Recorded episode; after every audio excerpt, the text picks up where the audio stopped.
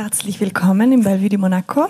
Ich sage ganz kurz was zum Bellevue für die Leute, die das noch nicht kennen oder noch nie hier waren. Willkommen, die das erste Mal da sind. Ähm, das Bellevue de Monaco ist ein Kultur- und Wohnzentrum für Geflüchtete, für Neuangekommene und für alle interessierte Münchnerinnen und Münchner.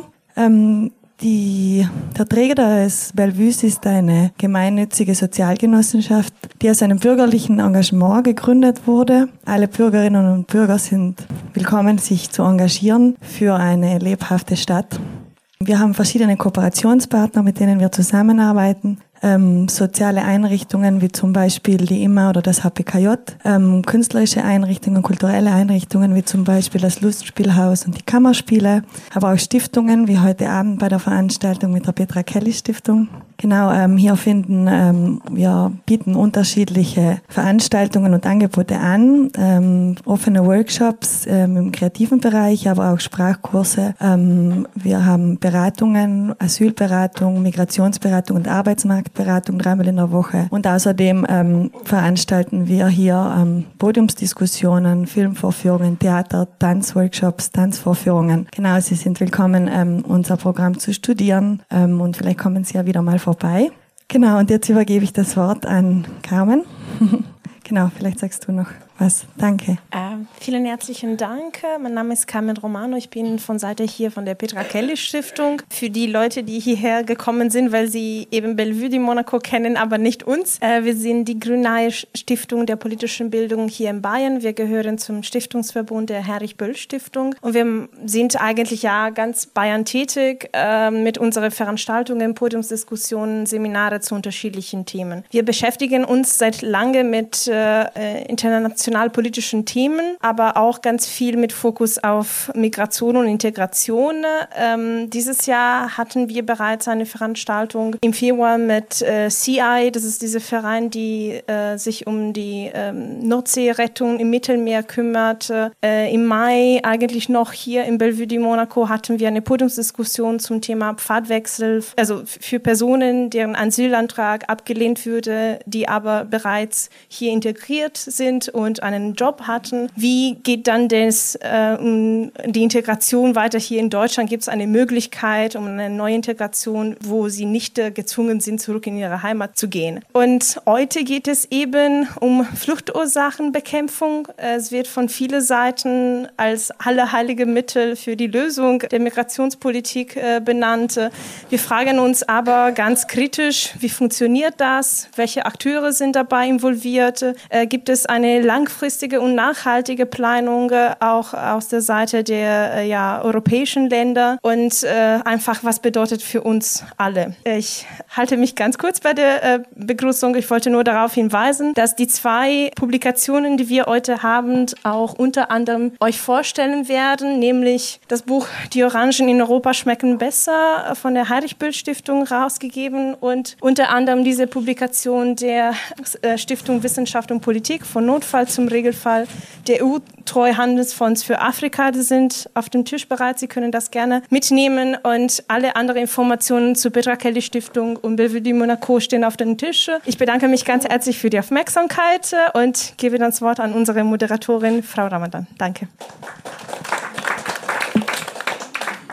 Hallo, mein Name ist Sonja Ramadan. Ich arbeite in der Außenpolitikredaktion der Süddeutschen Zeitung und möchte Sie heute herzlich begrüßen. Ähm, ich, der Verlauf des Abends wird so sein. Die beiden Referenten, die ich gleich vorstellen werde, werden kurz was über ihre Publikation sagen.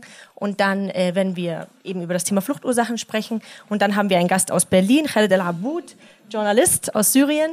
Der wird uns dann praktisch in der Runde begleiten, also wird hinzustoßen. Und dann werden wir nochmal aus, aus seiner Sicht praktisch über das Thema Fluchtursachen sprechen. Und danach öffnen wir die Runde, sodass circa eine halbe Stunde Zeit sein wird für weitere Fragen aus dem Publikum.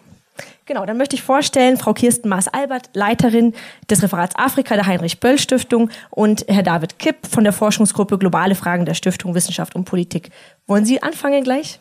Ähm, ja, äh, vielen Dank für die Einladung. Ähm, meine erste Veranstaltung, die ich jemals in München äh, bestreiten darf. Bin gespannt und vor allem war ich auch natürlich äh, habe mich sehr gefreut, mal in diese, ins Bellevue de, de Monaco auch zu kommen. Ähm, habe davon nur gehört, dass es ein schillernder Ort ist und wenn man das von der Straße aus sieht, dann äh, erkennt man das ja auch gleich. Ähm, genau, das Thema äh, Fluchtursachenbekämpfung ist ja wirklich in aller Munde ähm, und was darunter verstanden wird, äh, variiert erheblich. Ähm, vielleicht kurz die Einführung, wo stehen wir? Also mittlerweile äh, sind drei Jahre vergangen, in denen das Thema Flucht und Migration in der europäischen Öffentlichkeit ähm, hoch und runter diskutiert wurde. Ähm, die, obwohl so die Ankunftszahlen erheblich runtergegangen sind, also wir werden dieses Jahr äh, auf einem Ankunfts die, die Zahlen werden auf einem Niveau sein wie 2013, das heißt vor der Flüchtlingskrise, in Anführungszeichen. Ähm, und äh, das ist sozusagen, eigentlich ist der Krisen, die Krise vorbei, aber der Krisenmodus äh, hält an. Vor allem, weil natürlich ähm, die, die Wahrnehmung der Krise so stark ist, äh, aufgrund von ähm, den Auswirkungen auf die politische Landschaft in ganz Europa mit den aufsteigenden rechtspopulistischen Tendenzen. Und auch, das ist sozusagen ein, äh, eine Folge daraus der, Un der Unfähigkeit der Mitgliedstaaten, ähm, entscheidende Reformschritte im gemeinsamen asyl- und migrationspolitischen System der EU ähm, zu erreichen. Und vor dem Hintergrund ähm, haben wir zwei Studien. Ähm, genau, die eine wurde auch genannt. Ich habe auch die andere mitschicken lassen, äh, dieses Jahr publiziert, ähm, wo ich gerne auf die Hauptaussagen eingehe. Die ähm, erste Studie ähm, beschäftigt sich mit dem EU-Treuhandfonds für Afrika. Es hört sich erstmal recht technisch und, und, ähm, und äh, ja, trocken an, ist aber gar nicht so, ähm, denn im Jahr 2015 haben europäische und afrikanische Regierungschefs, also relativ ähm, stark noch sozusagen im Epizentrum dieser Flüchtlingskrise, ähm, entschieden, dass es einen Treuhandfonds geben soll, der halt äh, zur Stabilisierung der ähm, Partnerländer in Afrika beitragen sollte. Nicht alle afrikanischen Länder wohlgemerkt, sondern eine Auswahl als die von Ländern, die als migrationspolitisch relevant gesehen werden. Ähm, und genau, da wurde dieses Instrument äh, für den Notfall errichtet. Ähm, und dieser Notfall ähm, ist sozusagen so zu verstehen, dass es außerhalb der regulären ähm, des regulären EU-Haushalts läuft. Deswegen gibt es da auch keine große demokratische Kontrolle. Äh, alle paar Wochen treffen sich da dann ähm, die Vertreter von den Mitgliedstaaten und sagen, welche Projekte bewilligt werden sollen in diesen in drei Regionalfenstern. Das ist einmal Nordafrika, dann das Ostafrika, Horn von Afrika und drittens ähm, äh, Sahel und äh, Tschadsee. Und ähm, anfangs waren da hauptsächlich äh, entwicklungspolitische Projekte im Fokus. Ähm, allerdings hat sich das so über den Zeitverlauf zwischen 2015 und 2018 stärker zu den Transitländern in Nordafrika auch entwickelt und auch ähm, sozusagen äh, Niger ist da auch ein wichtiges wichtiges Land auf der Route auf der Route von ähm, Migranten, die von Westafrika versuchen über Libyen in die EU zu kommen. Und da ist es dann halt so, dass äh, auch immer mehr Gelder in Grenzschutzkapazitäten äh, gegeben werden, was natürlich so ein Graubereich ist, weil eigentlich sind Entwicklungsgelder nicht dafür da, ähm, Militär zu finanzieren, aber da passiert das durchaus hier und da. Ähm, und das wird natürlich gerade von Entwicklungspolitikerinnen und Poli Politikern kritisch gesehen. Ähm, allerdings gibt es natürlich durchaus erste Erfahrungswerte auch mit ähm, den Erfolgen und Misserfolgen, was ähm, die entwicklungspolitischen äh, Projekte angeht. Also beispielsweise wurde versucht in Niger, die äh, Menschen, die vorher in, in der Migrationsökonomie tätig waren, also was sozusagen hier nur als Schlepper, Schmuggler genannt wird, denen andere Ein äh, Einkünfte zu ermöglichen. Aber da diese Projekte dann doch vor Ort kaum ankommen, beziehungsweise nur mit einer großen zeitlichen Verzögerung, ähm, ist es so, dass, äh, dass da vor Ort keine Effekte gespürt wurden. Ähm, ein anderes Betätigungsfeld von Projekten, die finanziert werden, ist die libysche Küstenwache. Ähm, die Ausbildung der libyschen Küstenwache wird aus diesem Fonds finanziert, ähm, mit den bekannten Folgen, dass, die, dass immer mehr Menschen im Mittelmeer durch die libysche Küstenwache in, im Küstengewässer Libyens beziehungsweise im internationalen, in der internationalen Zone aufgefangen werden. Und ähm, genau, ein paar dieser Menschen werden dann äh, sozusagen aus Libyen rausgeholt. Es sind knapp 40.000 äh, in den letzten zwei Jahren gewesen und nach Niger gebracht. Die werden auch wiederum ähm, daraus finanziert. Warum erzähle ich das so ausführlich? Weil natürlich ähm, jetzt auch irgendwie so ein bisschen diese Phase, die ersten Projekte sind gelaufen. Man kann noch nicht so richtig sagen, wo sind Erfolge und Miss Misserfolge. Man kann aber sehen, dass die Richtung klar dahin geht, dass die Mitgliedstaaten der EU sagen, ähm, diese ganzen entwicklungspolitischen Projekte, die haben so eine äh, langsame ähm, Wirkungsphase, dass man einfach da ähm, die wirken zu langsam. Deswegen wollen wir stärker auf Grenzschutz und Migrationsmanagement eingehen. Und entwicklungspolitische Ziele, wie zum Beispiel auch die lokale Integration von Flüchtlingen in Äthiopien, da gibt es gute Projekte, wo ähm, versucht wird, ähm, Leuten Arbeitsgenehmigungen zu, zu beschaffen, also wo sozusagen internationales Geld dazu genommen wird, dass äh, Unternehmen Flüchtlinge anstellen sollen. Ähm, das ist dann wahrscheinlich was, was in der Zukunft vermutlich äh, nicht mehr so stark zur Geltung kommt. Kurz noch zur zweiten Studie. Ähm, das ist, äh, da haben wir einen Perspektivwechsel vorgenommen und haben zusammen mit den Kolleginnen bei uns im Haus, wo ja auch viele Menschen mit Regionalexpertise sitzen, versucht äh, nachzuvollziehen, was denn die Wirkung dieser europäischen Politik in den jeweiligen Partnerländern ist. Wir haben sechs autoritär regierte Länder untersucht, wobei man da durchaus sagen muss, dass da unterschiedliche Formen äh, der, Autorität, äh, des Autor der autoritären Herrschaft äh, zu unterscheiden sind. Algerien, Marokko, Niger, Sudan, Eritrea und Ägypten.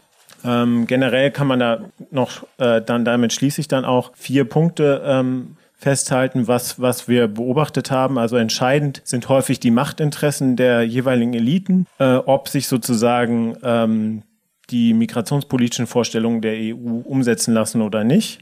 Dabei geht es nicht nur um Geld, sondern durchaus auch so um strategische Interessen, internationale Anerkennung, Sanktionsaufhebung beispielsweise. Natürlich ist auch wichtig, ist es ein Transitland oder ein Herkunftsland, also das Migrationsprofil des Landes, wo ich ja eben schon gesagt habe, dass die EU immer stärkeres Interesse hat, mit Transitländern zu kooperieren ähm, und mit Herkunftsländern höchstens, wenn es darum geht, die Bereitschaft zur Rückübernahme von, von, äh, von abgelehnten Asylbewerbern zu erhöhen. Ähm, naja, und insgesamt muss man sagen, dass der Erfolg der EU, also Erfolg im, im, äh, im Sinne der, der, äh, des, der Ziele des, ähm, des, der unterschiedlichen Instrumente, ähm, wie zum Beispiel der benannte EU-Treuhandfonds, recht gering ist. Also wenn sich sozusagen was bewirken lässt, dann sind es meist eher lokale äh, Phänomene und ähm, die äh, Gestaltungsmöglichkeit europäischer Politik wird halt häufig systematisch überschätzt, auch weil die EU nicht sonderlich gut ist, die strategischen Interessen der jeweiligen Partnerländer richtig ähm, zu analysieren, zu verstehen und halt auch ihre Programme darauf anzupassen. Vielen Dank dafür. Wenn wir dann gleich bei dir weitermachen, oder? Und dann gehen wir auf beides ein. Ich versuche mal anzuschließen an das, was David äh, angerissen hat. Ähm, auch herzlichen Dank erstmal an die Kelly Stift, Petra Kelly Stiftung für die Einladung. Ich freue mich mit dem, dem Buch und mit Ihnen heute Abend ähm, das Thema zu diskutieren. Eigentlich macht es, also ist mein Interesse von Ihnen zu hören, weil das, was wir anbieten mit so einer, mit so einer Publikation, ähm, zu diskutieren, ist, ist natürlich reizvoll, weil wir auch versuchen, Perspektivwechsel in die, in die ganze Geschichte reinzubringen. Und am Anfang vielleicht einfach diese Frage, warum soll man sich überhaupt mit diesem Thema Fluchtursachenbekämpfung beschäftigen, wenn man hier in Deutschland lebt und jetzt vielleicht nicht unbedingt mit entwicklungspolitischen Maßnahmen im Alltag zu tun hat? Weil wir 2015 etwas erlebt haben, was uns politisch in Reaktionismus gebracht hat, würde ich sagen. Also es gab eine sehr große Zahl an Menschen, die äh, nach Europa gekommen sind. Wir haben Bilder gesehen aus dem Mittelmeer, auf der Balkanroute, ähm, viele verzweifelte Menschen, die an Grenzen abgehalten wurden, dann immer wieder stückweise weiterkamen. Viele Menschen in Deutschland aufgenommen, dann durch den, durch den Merkel-Beschluss.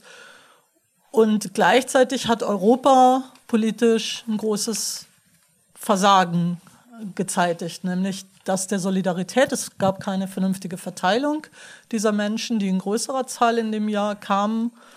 Und dann einigte man sich sehr schnell auf das, was man vorher schon getan hat, nämlich die Grenzen stärker zu sichern, also wieder im Mittelmeer und entlang der Grenzen zum Balkan stärker Abschottungspolitik ähm, zu machen.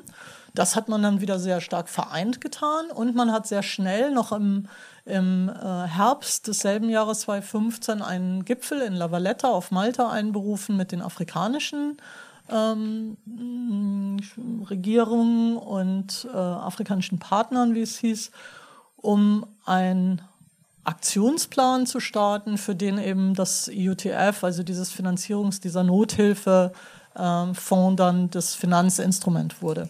Und zu dem Zeitpunkt, kurz danach, das wissen wir auch, gab es den Türkei, den sogenannten Türkei-Deal, das heißt das Abkommen mit der Türkei, dort bereits auf der türkischen Seite die Menschen abzuhalten, davon auf die griechischen Inseln zu kommen und über die griechischen Inseln Festland weiterzuziehen in andere europäische Länder. Dieses Abkommen hat ja sehr auf sehr wunderliche Art und Weise, wir haben damals, glaube ich, alle gedacht, und vielleicht ist es Ihnen vielfach ähnlich gegangen, dass dieses, dieser Deal nicht lange halten wird mit, einem, mit einer Regierung, wie wir sie äh, dann beobachtet haben in den Folgejahren. Aber dieser Deal hält. Und inwieweit der, dieses, dieser Aktionsplan und das, was in Gang gebracht wurde mit den, mit den afrikanischen Staaten, ähm, politisch sinnvoll, wirksam und so weiter ist, ist mit ein bisschen das Thema heute Abend. Weil ganz stark im Fokus dieser, dieser Abkommen, dieses Aktionsplan mit afrikanischen Ländern war, Fluchtursachen zu bekämpfen. Und Fluchtursachenbekämpfung war dann so ein bisschen das Paradigma, was auch bedeuten sollte,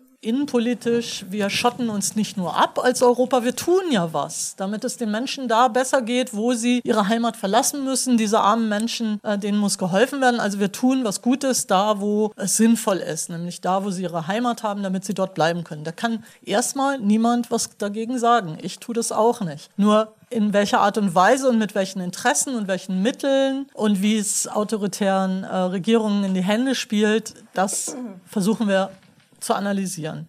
Ich habe damals angefangen, über dieses Buch nachzudenken oder äh, Leute zu suchen, die schreiben können, wie, wie komplex die Situation in ihren Herkunftsländern ist und dass die klassischen Mittel, die angewandt wurden und in Hochglanzbroschüren sehr schnell auch vom, vom BMZ, unserem Entwicklungshilfeministerium, dann auf den Markt kamen, äh, nämlich klassische Entwicklungshilfe als Fluchtursachenbekämpfungsmittel ähm, zu verkaufen, das ein bisschen zu hinterfragen. Und wir haben schlicht und einfach damit angefangen zu sagen, dieser Begriff Fluchtursachen bekämpfen, der ist an sich schon falsch. Weil eigentlich geht es nicht um die Fluchtursachen, warum Menschen fliehen. Es wird Abud erzählen, vielleicht nachher, der aus Syrien kommt. Aus Eritrea fliehen Leute vor wirklich sehr diktatorischen äh, Verhältnissen, aus sehr diktatorischen Verhältnissen und so weiter. Aber eigentlich geht es bei vielen dieser Programme und den Mitteln, die dafür eingesetzt werden, um Migration und nicht um Flucht. Weil wir so hilflos gegenüber den wirklich harten Konflikten, die Menschen in die Flucht treiben, politisch gegenüberstehen. Also warum man Fluchtursachen ähm, bekämpfen sollte, ist klar, weil es zu viele Flüchtlinge auf dieser Welt gibt. Ich, ich speise nochmal die Zahlen ein. 2017 hat der UNHCR eine neue Rekordzahl, traurige, sehr traurige Rekordzahl von 68,5 Millionen Flüchtlingen, also Menschen, die ihre Heimat äh, zwangsweise verlassen mussten, genannt. 40 davon, 40 Millionen sind IDPs, das heißt Binnenflüchtlinge, die im selben Land als Vertriebene leben. Ähm, 85 Prozent der Geflohenen, Geflüchteten bleiben in der Herkunftsregion. Also haben überhaupt nicht die Möglichkeiten als Flüchtlinge, als anerkannte Flüchtlinge aus Konflikten und Kriegen Geflohene ähm, nach Europa zu kommen. Womit wir es zu tun haben und seit 2015 haben wir die, die Bilder gesehen. Es sind sogenannte gemischte äh, Wanderungsbewegungen, das heißt Flücht aus Kon Kriegen und äh, Konflikten, Geflohene und Migranten, die aus einer ganzen Vielzahl von Gründen die, die gefährlichen Wege nach Europa suchen, ähm, saßen zusammen auf Booten, waren zusammen auf den Balkanrouten und so weiter. Warum ich denke, dass es wichtig ist zu unterscheiden zwischen Flüchtlingen und Migranten und darum speist sich ja auch eine ganz große politische Debatte, ähm, ist, weil es vom Asylrecht her eine, eine Verrechtlichung bedeutet, zu sagen, jemand hat den Anspruch auf Asyl als politisch Verfolgter und den Anspruch auf subsidiären Schutz, wenn er nicht zurückgeschoben werden darf, weil sein Leben bedroht ist in dem, in dem Land, in dem er zurückgeschoben wird. Migranten, die nach Glück streben, nach besseren Lebensbedingungen und so, haben nicht automatisch diese Verrechtlichung auf ihrer Seite. Das heißt, jedes Land, auch Europas, kann entscheiden, ob es diese Menschen ob es denen äh, eine neue Heimat geben möchte, ob es die integrieren möchte oder nicht. Und ich lese, ähm, ich lese nochmal aus dem Vorwort des Buches, um Sie so ein bisschen auf die Publikation einzustimmen und dann ähm, belasse ich es vielleicht auch erstmal dabei, äh, weil ich glaube, ich kann es gar nicht so gut erzählen, wie wir es wie damals versucht haben aufzuschreiben. Ähm, womit haben wir es eigentlich zu tun? Also was bedeutet eigentlich Migration? Weil unsere Sprache ist spätestens seit 2015 auf sehr merkwürdige Pfade gegangen. Also wovon wir sprechen, ist zum Beispiel eine Krise oder ein Problem, was es zu reduzieren gilt und so weiter. Und ich glaube, eine Welle, eine, eine Flut, äh, auch die Bilder, die wir, äh, die wir ähm, in Bezug auf Migration äh, aufsetzen, sind ja immer die von Gefahren, Problematiken und so weiter. Und wir haben gesagt, am Anfang des Buches, wir versuchen mal, das vom Kopf auf die Füße zu stellen. Ich lese mal vor. Migration ist unser Rendezvous mit der Globalisierung, so Wolfgang Schäuble. Zitat. Aufzuhalten ist sie nicht, denn es gibt viele Gründe, sich auf den Weg zu machen, vor allem Terror, Verfolgung und Krieg, Armut und Hunger, aber auch das Streben nach einem angenehmeren Leben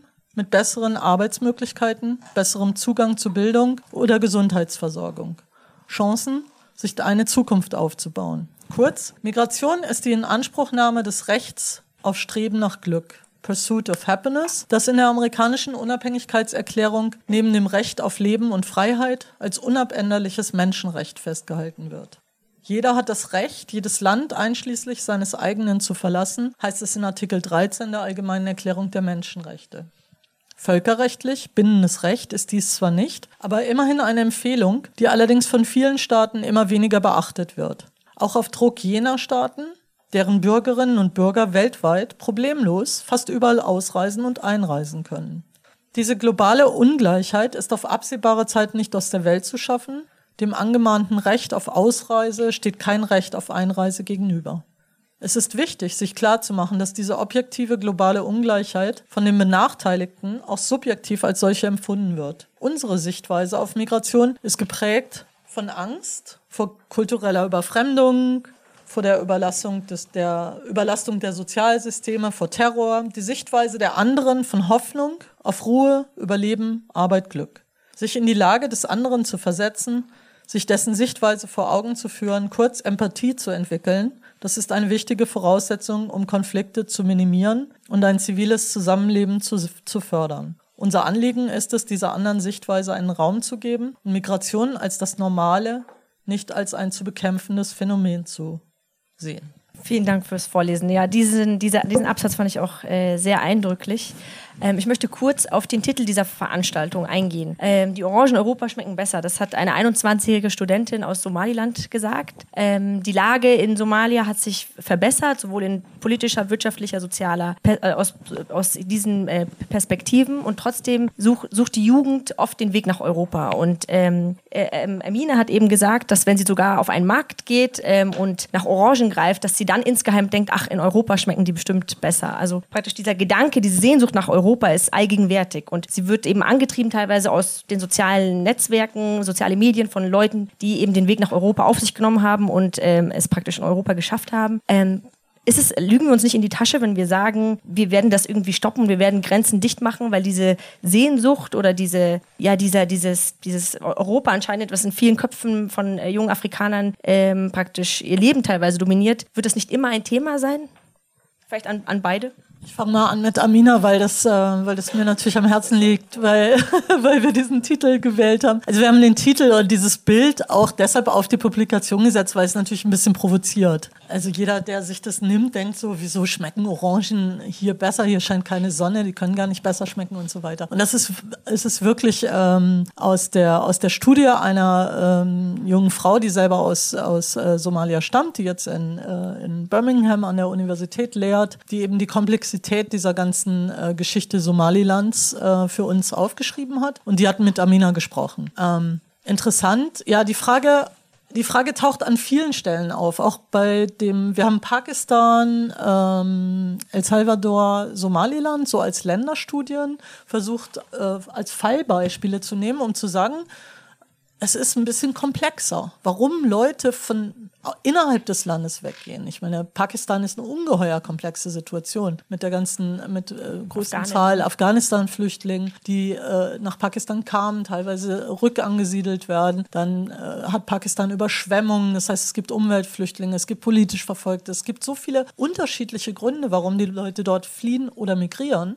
Somaliland ist deshalb ein gutes Beispiel gewesen, weil äh, Dunja, wie, wie, wie Sie bereits sagten, es eigentlich besser geht in Somaliland als früher. Das Gesundheitssystem ist besser, das Bildungssystem ist besser. Also warum begeben sich Leute auf diesen irrsinnig gefährlichen Weg? Amina erzählt irgendwann der Interviewpartnerin, das Einzige, was sie zurückhält, ist die Angst vor der Vergewaltigung weil sie von anderen Frauen gehört hat, was mit denen passiert ist auf dem Weg. Ähm, aber sie träumt immer weiter davon. Und es ist, es ist genau das, was äh, junge Menschen in Europa vielleicht auch antreibt, zu reisen, nur dass sie halt Visa bekommen, um überall hinzukommen. Ähm, dieses woanders leben, vielleicht mehr Freiheit zu erleben und so weiter, mehr Geld für Arbeit bezahlt zu bekommen, etc. Wir können das versuchen zu unterbinden und das tut Europa zunehmend erfolgreich. Die Zahlen, äh, David hat es genannt, sind, sind äh, gesunken. Das hat mit den Deals zu tun. Das hat mit diesen enormen Bemühungen zu tun, die Grenzen äh, noch hermetischer abzuriegeln. Aber wir haben dieses Jahr und im letzten, Ende letzten Jahres auch erstaunlicherweise gesehen, dass die Leute wieder stärker über Spanien nach, äh, nach Europa kommen. Und das war eine Route, die eigentlich völlig ins Hintertreffen geraten war, als die Zäune so hoch gebaut wurden. Ähm, das heißt, es wird teurer für die Menschen, es wird gefährlicher. Äh, Libyen ist ein, ein Riesenknast für Flüchtlinge geworden. Von dort, äh, nach diesen erschreckenden Bildern, die durch die Medien gingen, werden Leute qua UN-Migrationsorganisation IOM über Niger versucht, wieder zurückzuschicken in die Länder und so fort. Aber es wird immer Menschen geben, die es versuchen. Und nur meine Anschlussfrage gleich an der Stelle. Ähm, es gibt sogar Experten, die sagen, dass wenn sich, äh, wenn es eben kurzfristig Erfolge gibt, dass sich ja dann noch mehr Menschen letztendlich aufmachen, weil sie sich vielleicht das Geld praktisch für den, für, die, für den Schlepper oder für korrupte Beamten leisten können. Was halten Sie denn von dieser Aussage? Das würde ja heißen, dass wenn wir Kurzfristige Erfolge anstrengen. Inwiefern? Also dass man praktisch, wenn es, wenn es kurzfristig äh, Fortschritte gibt in der Entwicklungspolitik, dass dann mehr Menschen zum Beispiel bessere Lebensbedingungen haben hm. und dann sich auf den Weg machen, was ja hm also was ja dann praktisch äh, nicht das ist, was wofür diese Entwicklungspolitik letztendlich angedacht ist. Ja, also die ganze Debatte um Fluchtursachen ähm, lebt oder auch äh, vor allem mit von diesen vagen Zielvorstellungen und vagen Annahmen, die halt auch äh, häufig falsch sind. Das stimmt. Also ähm, das kann man ja erstmal ganz wertfrei äh, beschreiben, dass, dass es so ist, dass bis zum gewissen Bruttoinlandsprodukt äh, das wahrscheinlich, ich glaube, fast 100 Jahre dauern würde, wenn man das jetzt auf äh, einige westafrikanische Länder beziehen würde. Ähm, die Tendenz wächst äh, wenn, wenn sozusagen ökonomisch es dem Land besser geht, dass Leute auswandern, weil man natürlich auch gewisse Mittel braucht, um sich auf den Weg zu machen. Das sieht man ja im Vergleich äh, in einer der schlimmsten Flüchtlingskrisen ähm, derzeit in Südsudan, dass kaum Leute nach Europa kommen ähm, die bleiben in der Region, wie, die, wie du ja auch eben mit den Zahlen richtig äh, betont hast. Das heißt, die Annahme, dass man sozusagen jetzt äh, mit, mit Entwicklungszusammenarbeit äh, die Ursachen bekämpft, indem man irgendwie Beschäftigungsprogramme vor Ort oder sowas startet, die ist zumindest nicht belegt. Ich würde auch sagen, auch eher falsch. Ähm, und das ist natürlich ein Problem, erstmal ein kommunikatives, dass man dass man äh, sich auch so ein bisschen selbst geschaffen hat in, in der deutschen Debatte, auch im europäischen Diskurs. Aber äh, in Deutschland ist das, glaube ich, besonders stark. Diese die, ähm, Vorstellung, dass man, dass man, wenn man da investiert, dass das automatisch äh, dazu führt, dass Menschen halt nicht mehr nach Europa wollen. Das ist irgendwie ein bisschen simplistisch gedacht. Ähm, und das heißt ja nicht, dass es falsch ist, äh, irgendwie Entwicklungszusammenarbeit mit den Ländern zu, zu starten. Im Gegenteil. Also ähm, weiß ich nicht, wenn es, also im Niger ist sozusagen die demografische Entwicklung so, dass ähm, ich weiß nicht, was die Zahl war. Ich glaube, neun Kinder, sechs Kinder durchschnittlich, äh, die, die jede Frau zur Welt bringt. Das heißt, es ist sozusagen eine starke demografische Entwicklung, die problematisch sein wird. Äh, insofern wäre natürlich irgendwie da ähm, eine Maßnahme, ob man es jetzt mit Migration begründet oder nicht, dass man reproduktive Rechte, dass man Gesundheitsversorgung äh, und Bildung für Mädchen äh, stärkt. Das ist irgendwie eigentlich das, was Entwicklungszusammenarbeit ausgezeichnet hat. Man kann es natürlich so der, der Öffentlichkeit hier verkaufen, ähm, ist vielleicht auch, also sinnvoll, um wenn man, wenn man sich den, den Anstieg des, äh, des Bund Bundesministeriums für wirtschaftliche Zusammenarbeit anschaut, funktioniert es ja auch. Und da kann sich sozusagen auch jeder, ist sich jeder einig in der Politik, äh, während es, wenn es um halt interne Fragen innerhalb der EU, Migration und, äh, und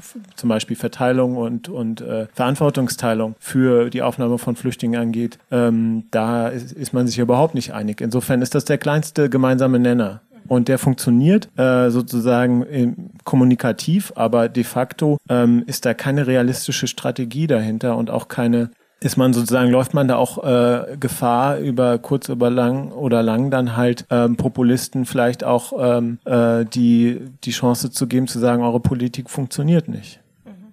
Magst du dazu noch was Ja, ich, ähm, ich versuche da gerade eine Struktur in mein Hirn zu bringen dazu, aber ich glaube, was, also was mich persönlich auch erstaunt hat, war 2015, dass plötzlich sehr viele Afrikaner nach Europa drängten. Ähm, ich habe angefangen, so leidenschaftlich äh, zu dem Thema zu arbeiten, weil ich in, in, für die Stiftung im, im Nahen Osten tätig war und viel in Syrien gearbeitet habe und ich mich sehr europäisch fühle und ich das als eine Schande empfunden habe, dass Menschen, die aus dem Krieg in Syrien fliehen, in unserem Mittelmeer ertrinken müssen, weil sie nicht gerettet werden. Ähm, und das hat mich auf den Plan gerufen. Und dann waren ja immer mehr Bilder auch von zunehmend großen Zahlen auch an Afrikanern. Und ich glaube, was im Moment dieses, dieses Bestreben, wir müssen in diesen Herkunftsländern, also in Gabun, im Senegal, in, äh, in Gambia, im Kongo und so weiter, mehr tun, Nigeria mehr tun. Somalia, Eritrea lässt sich äh, herzlich wenig tun.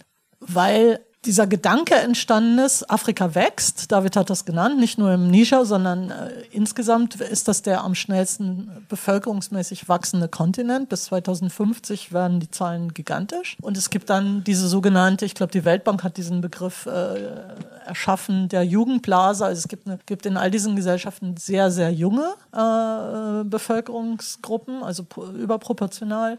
Und bis jetzt schaffen viele afrikanische Gesellschaften nicht den Sprung in die Industrialisierung, in die Diversifizierung von, ähm, von Wirtschaften, um, um dem Gegengewicht ökonomisch zu bilden. So, so dass Europa erwartet, dass mehr und mehr Menschen aus Afrika hierher dräng, drängen. Flutmäßig. ähm, also auch wieder immer stark mit diesen Bildern. Ich, ich bin mir überhaupt nicht sicher, ob das vernünftig ist, so zu denken. Aber ich bin mir ziemlich sicher, dass es vernünftig ist zu denken, dass man Migration gestalten soll, politisch. Ich glaube nicht, dass man sich hier hinsetzen kann, auch nicht als Bürger eines europäischen Landes oder als europäischer Bürger, wenn man so denkt, und sagen kann, naja, wir müssen aufhören, diese Abschottung, äh, und dann wird sich das alles von selber regeln. Das regelt sich nicht von selber. Menschen haben Rechte oder Nicht-Rechte. Und ganz ehrlich, wir sind an einem Punkt, wo wir unter Gleichgesinnten uns vielleicht eine noch offenere Gesellschaft wünschen und den Populismus, der dagegen spricht, verdammen. Aber, aber gleichsam gibt es viele Kräfte in Europa, die am liebsten die Genfer Konvention abschaffen möchten und diese als nicht mehr zeitgemäß erachten. Und es ist eben diese Genfer Konvention, die politisch Verfolgten und letztlich auch Kriegsflüchtlingen diesen, diesen Schutzstatus bietet. Zudem haben wir uns verpflichtet. Ähm, und davon ausgehend muss man dann auch sagen, wer, dieses, wer diesen Asylanspruch nicht hat als politisch Verfolgter oder aus Konflikten und Kriegen Geflüchteter, ähm, hat erstmal nicht den, den Schutzanspruch. Und wie,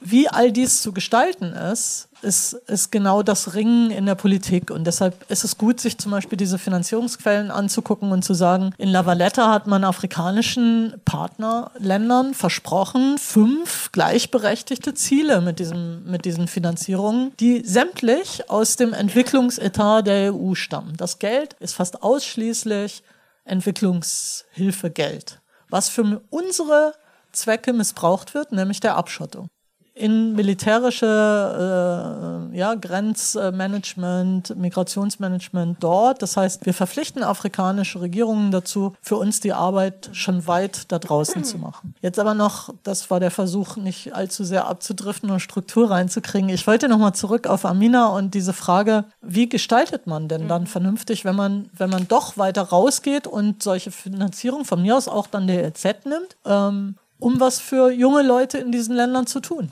Erstens, glaube ich, muss man versuchen, besser zu verstehen. Und ich tue das selber gar nicht unbedingt. Ich, hab, ich sitze auch mit Freunden abends in der Kneipe und sage, warum kommen die Leute aus dem Senegal und nicht aus Kenia? Armut kann es nicht sein. Weil arme Menschen kenne ich auch aus Kenia. und nicht nur die Fische aus dem Senegal. Also was sind die, was sind die Konstellationen? Nämlich auch schon viele andere, die schon in Paris sitzen und Bilder schicken, aber auch der Schmuggler, die gute Geschäfte machen und so weiter. Die Jetzt ganz kurz zum Schluss, sorry, ich rede immer zu Alles gut. Aber dieses, diese Geschichte von Amina und Somaliland ist, ist unglaublich lehrreich, um zu sagen, wo kann man denn, wo kann man denn, ich nenne das immer gerne Smart Policies, wo kann man denn vernünftige Politikansätze finden? Die beschreibt nämlich, wir, wir schicken ja unsere äh, technische, also äh, die GEZ äh, ist Ihnen geläufig, glaube ich. Das ist so die, die äh, Umse Umsetzungsagentur äh, der deutschen EZ im technischen Bereich. Die machen ganz viele Beratungszentren jetzt in Tunis, in Rabat, in, in, äh, in Lagos und so weiter und versuchen den Leuten Rat zu geben, nein, du hast keine Chance, wenn du nach, selbst wenn du es schaffst, über Libyen auf dem Boot nach und so weiter, du wirst wieder äh, abgeschoben, ja, aus Deutschland und so weiter aber eine Umschulung können wir dir äh, anbieten und so weiter und versuchen über solche Programme äh, Ansätze zu finden. So Beratung.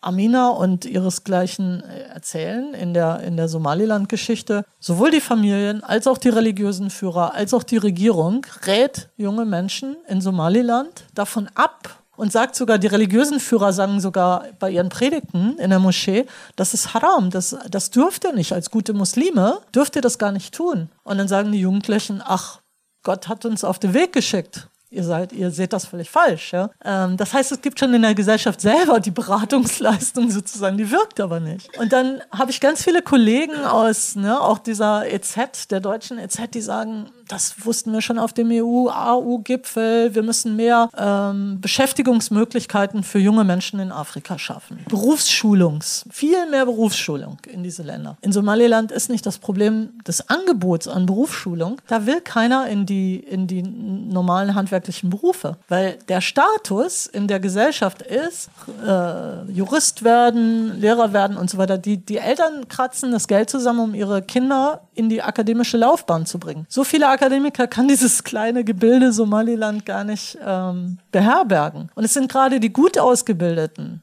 deren Familien auch ein bisschen Geld haben. Und als dritter Aspekt, es gibt noch viele andere Aspekte. Also lesen Sie, es ist wirklich total, auch wenn man mit Somalia nichts am Hut hat, es ist einfach total lehrreich, äh, mal so einen Blick in die Tiefe da äh, zu setzen. Ähm, der dritte Aspekt ist, dass die Schmuggler so agieren, dass sie sagen, du brauchst gar nicht das Geld. Wir bringen dich über äh, unsere Wege raus und du, und du kommst bis, bis Großbritannien. Da wollen meistens Menschen aus Somaliland äh, gerne landen. Und erst wenn du da bist und dann kannst du das abarbeiten und so weiter. Und auf dem Weg fangen die an, die Familien unter Druck zu setzen und zu sagen, Geld überweisen. Und das hat, das hat natürlich auch eine irre Sogwirkung, dass man am Anfang gar nicht das Geld aufbringen muss, um diese Reise zu starten. Und wenn man so ein Abenteurer ist mit, mit 18, 19, 20, geht man erstmal los und guckt, was passiert. Also das nur als so zwei, drei Beispiele. Und ich glaube, an, an diesen Komplexitäten, also so den, den wirklichen äh, Geschichten, denkt unsere denken diese ganzen Programme, GEZ, BMZ und so immer noch sehr stark vorbei ähm, und kommen mit den klassischen Instrumenten der Entwicklungszusammenarbeit. Und last not least, wenn ich das noch da sagen darf, was völlig und skandalös zu kurz kommt in all diesen Programmen, ist legale Wege zu schaffen. Dass Leute Chancen kriegen, auf legalem Weg mit Visum ein Flugzeug zu besteigen, nach Darauf Deutschland zu kommen, Ausbildung zu haben, ein Prozent der Mittel aus dem EU-Topf zum Beispiel. Ich möchte jetzt äh, kurz auf den ähm, UN-Migrationspakt eingehen, der ja jetzt auch innenpolitisch bei uns äh, heiß diskutiert wird. Ich glaube, Jens Spahn hat gestern gesagt, wir können ja später unterschreiben und äh, Teile der Sachsen-Anhalter äh, CDU will es gar nicht machen und die AfD sowieso nicht. Vielleicht können Sie, könnt ihr kurz äh, ja. eure Meinung dazu? Genau, danke. Ja, gerne. Ähm ja, also das Dokument ähm, ist ja, stammt ja noch ein bisschen aus einer anderen Zeit, nämlich aus 2005. Also es ist jetzt im Sommer verabschiedet worden, aber geht zurück auf ähm, 2016, den New York-Gipfel, ähm, wo zwei Pakte angelegt waren. Ein Pakt für Migration und einer für Flüchtlinge. Wir haben ja schon drüber gesprochen, dass diese juristische Unterscheidung wichtig ist, auch wenn sie vielleicht manchmal schwer zu ziehen ist einfach weil sozusagen diese die Recht, die völkerrechtliche Errungenschaft der Genfer Flüchtlingskonvention ähm, nach dem Zweiten Weltkrieg äh, gelegt wurde und sich auch weiterentwickelt hat. Äh, und wir würden äh, so eine Konvention heute nicht mehr ähm, äh, durchkriegen, danke, ähm, weil einfach ähm, dafür die Bereitschaft nicht da wäre. Äh, das heißt, da gab es den Pakt für Migration und den für Flüchtlinge. Die Unterscheidung ist eigentlich auch in den Texten, wenn man sie denn richtig liest, schon da. Und in dem Pakt für Migration wird halt versucht, einen 360-Grad-Blick auf Migration zu, zu werfen. Ähm, mittlerweile gibt es sogar eine deutsche Übersetzung. Das ist ein bisschen schwierig, sogar für, für jemanden wie mich, der, der sich häufiger mit solchen Dokumenten rumquälen muss. Ähm, ist die Übersetzung schlecht? Oder? nee, einfach insgesamt der Text ist sehr lang okay. und sehr technisch. Insofern ähm, haben alle gehofft, das ist allen zu aufwendig, den zu lesen. Das, das wird schon durchrutschen. Ähm, das war ein bisschen naiv oder zumindest äh, nicht zeitgemäß, weil der Blick insgesamt, der in dem Dokument auf Migration geworfen wird, ist sehr positiv. Äh, ich finde angemessen, aber ähm, positiv halt. Es gibt sozusagen diese ganzen, die ganze Migrationsskepsis, die sich in Deutschland an, angehäuft hat und nicht nur hier, sondern äh, europaweit, weltweit, ähm, die wird darin nicht reflektiert. Insofern ähm, ist es sozusagen eigentlich so, dass es für Propagandisten eine ideale, ideale Folie war, vor der sie dann sozusagen entsprechende Verschwörungstheorien äh, ähm, aufbauen konnten. Und ähm, ja, auch recht erfolgreich. Also im Bundestag hat die AfD das Thema gesetzt äh, mit zwei Debatten. Äh, und die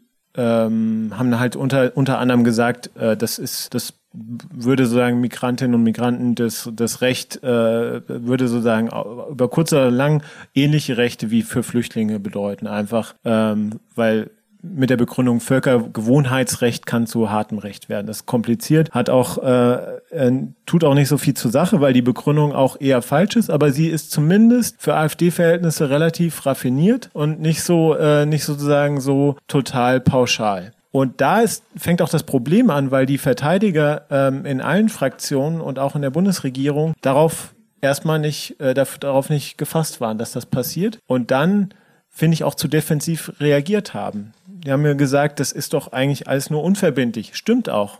Ist auch richtig, das zu sagen, aber es ist man sollte, finde ich, viel stärker auch offensiv sagen, wofür es denn gut ist. Es ist nämlich dafür gut, dass Leute halt möglicherweise in 10, 20 Jahren, dass es bessere Regeln gibt, wie Menschen vor Menschenhandel geschützt werden können, wie Menschen vor Prostitution und äh, sonstiger Ausbeutung äh, auf, dem, auf ihren Migrationsrouten geschützt werden können. Also dieser Schutzaspekt, was ja durchaus Risiken von Migration, die gibt's ja, die gibt's sozusagen nicht nur aus Sicht der AfD, sondern die gibt's ja auch für die Betroffenen. Und dass man, dass man sagt, dass die Rechte natürlich irgendwie auch irgendwann mal bindend sein sollen, ist eigentlich die Grundidee des ganzen Dokuments. Und dann zu sagen, das ist aber als rechtlich unverbindlich, finde ich, finde ich irgendwie zu schwach. Im Grunde müsste man dafür auf die Straße gehen, so wie es die AfD macht, äh, dass man sagt, da geht es auch zum Beispiel um Rassismus ähm, und irgendwie gesellschaftlich, äh, diese gesellschaftlichen ähm, Gruppen, die dafür auf die Straße gegangen sind in Berlin. Die haben das jetzt nicht so stark in den Vordergrund ge gestellt, aber eigentlich wäre dieses Dokument es wert, ähm, auf, so einer,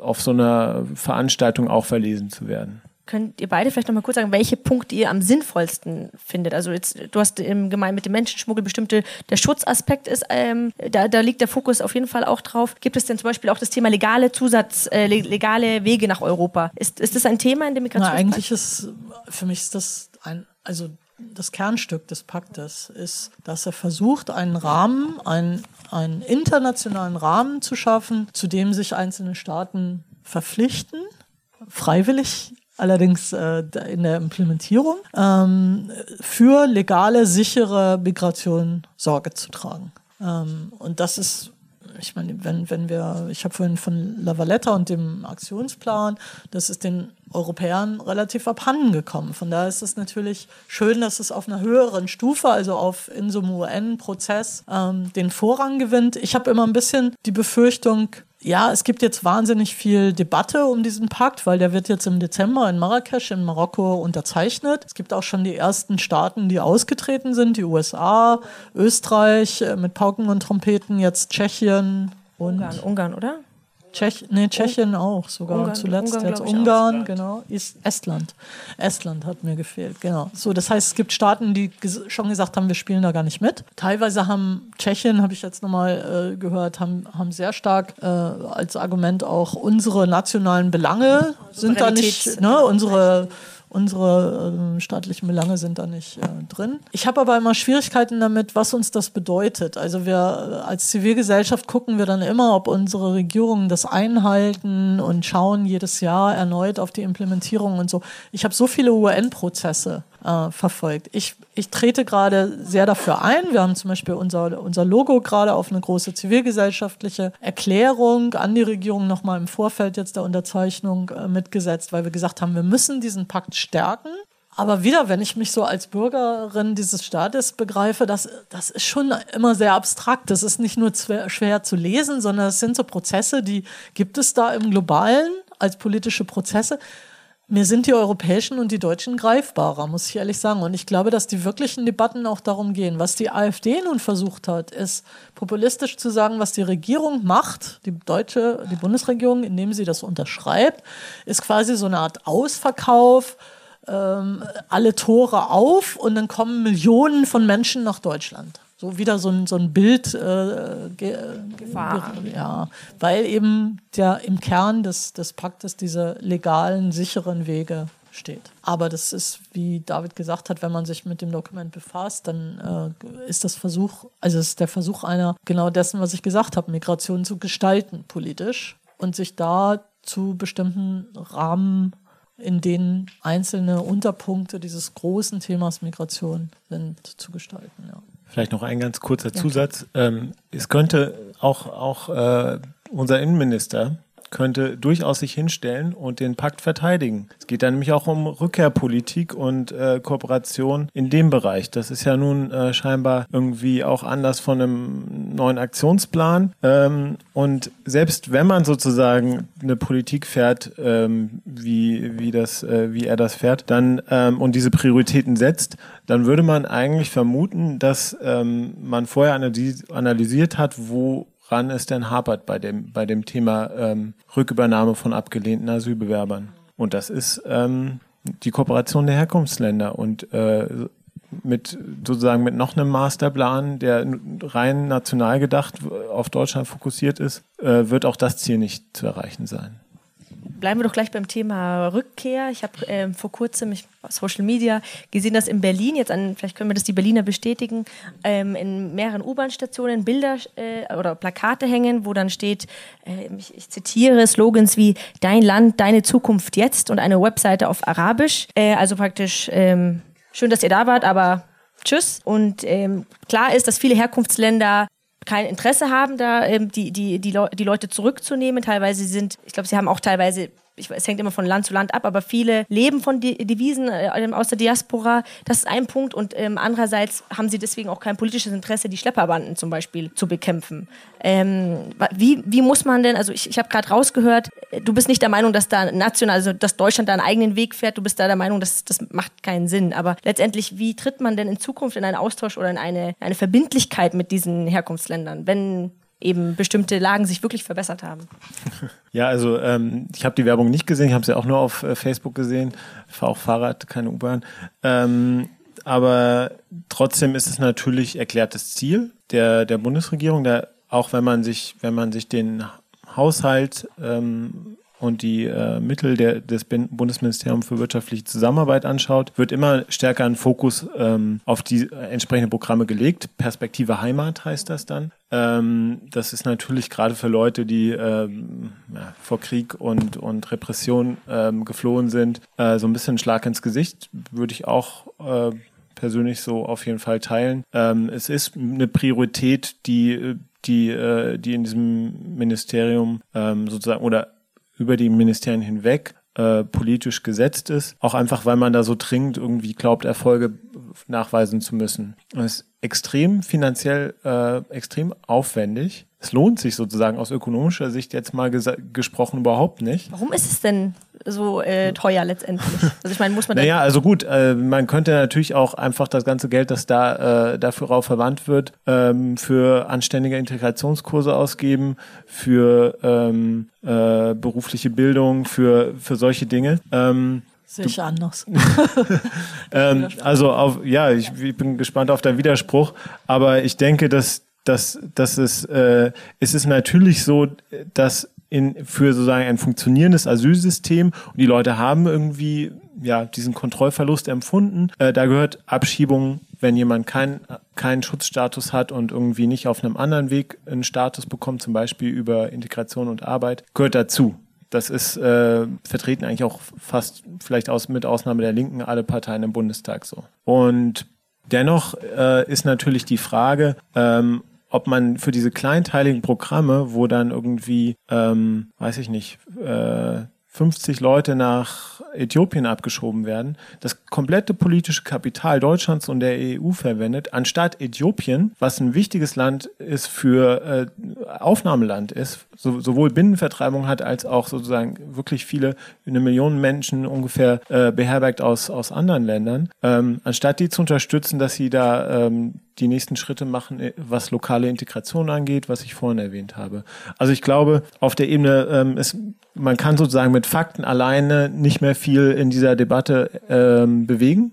Deswegen kann man auch mit ök ökonomischen Argumenten nicht mehr, nicht mehr viel bewegen. Vielleicht kann man mit emotionalen äh, äh, Zugängen eher noch ähm, hinterfragen, ob das ganze Geld, das da reingesteckt wird, gut investiert ist. Ähm, aber ja, es ist eine politische Priorität, die sich auch weiter fortsetzen wird. Und ähm, es gibt viele Delegationen, die in Herkunftsländer fliegen und ähm, die Möglichkeiten austarieren, wo man, wo man möglicherweise mit Abschiebung anfangen könnte. Ähm, bisher mit sehr geringem Erfolg. Wenn es funktioniert, sind es meist bilaterale äh, Verträge, beispielsweise Spanien mit Marokko.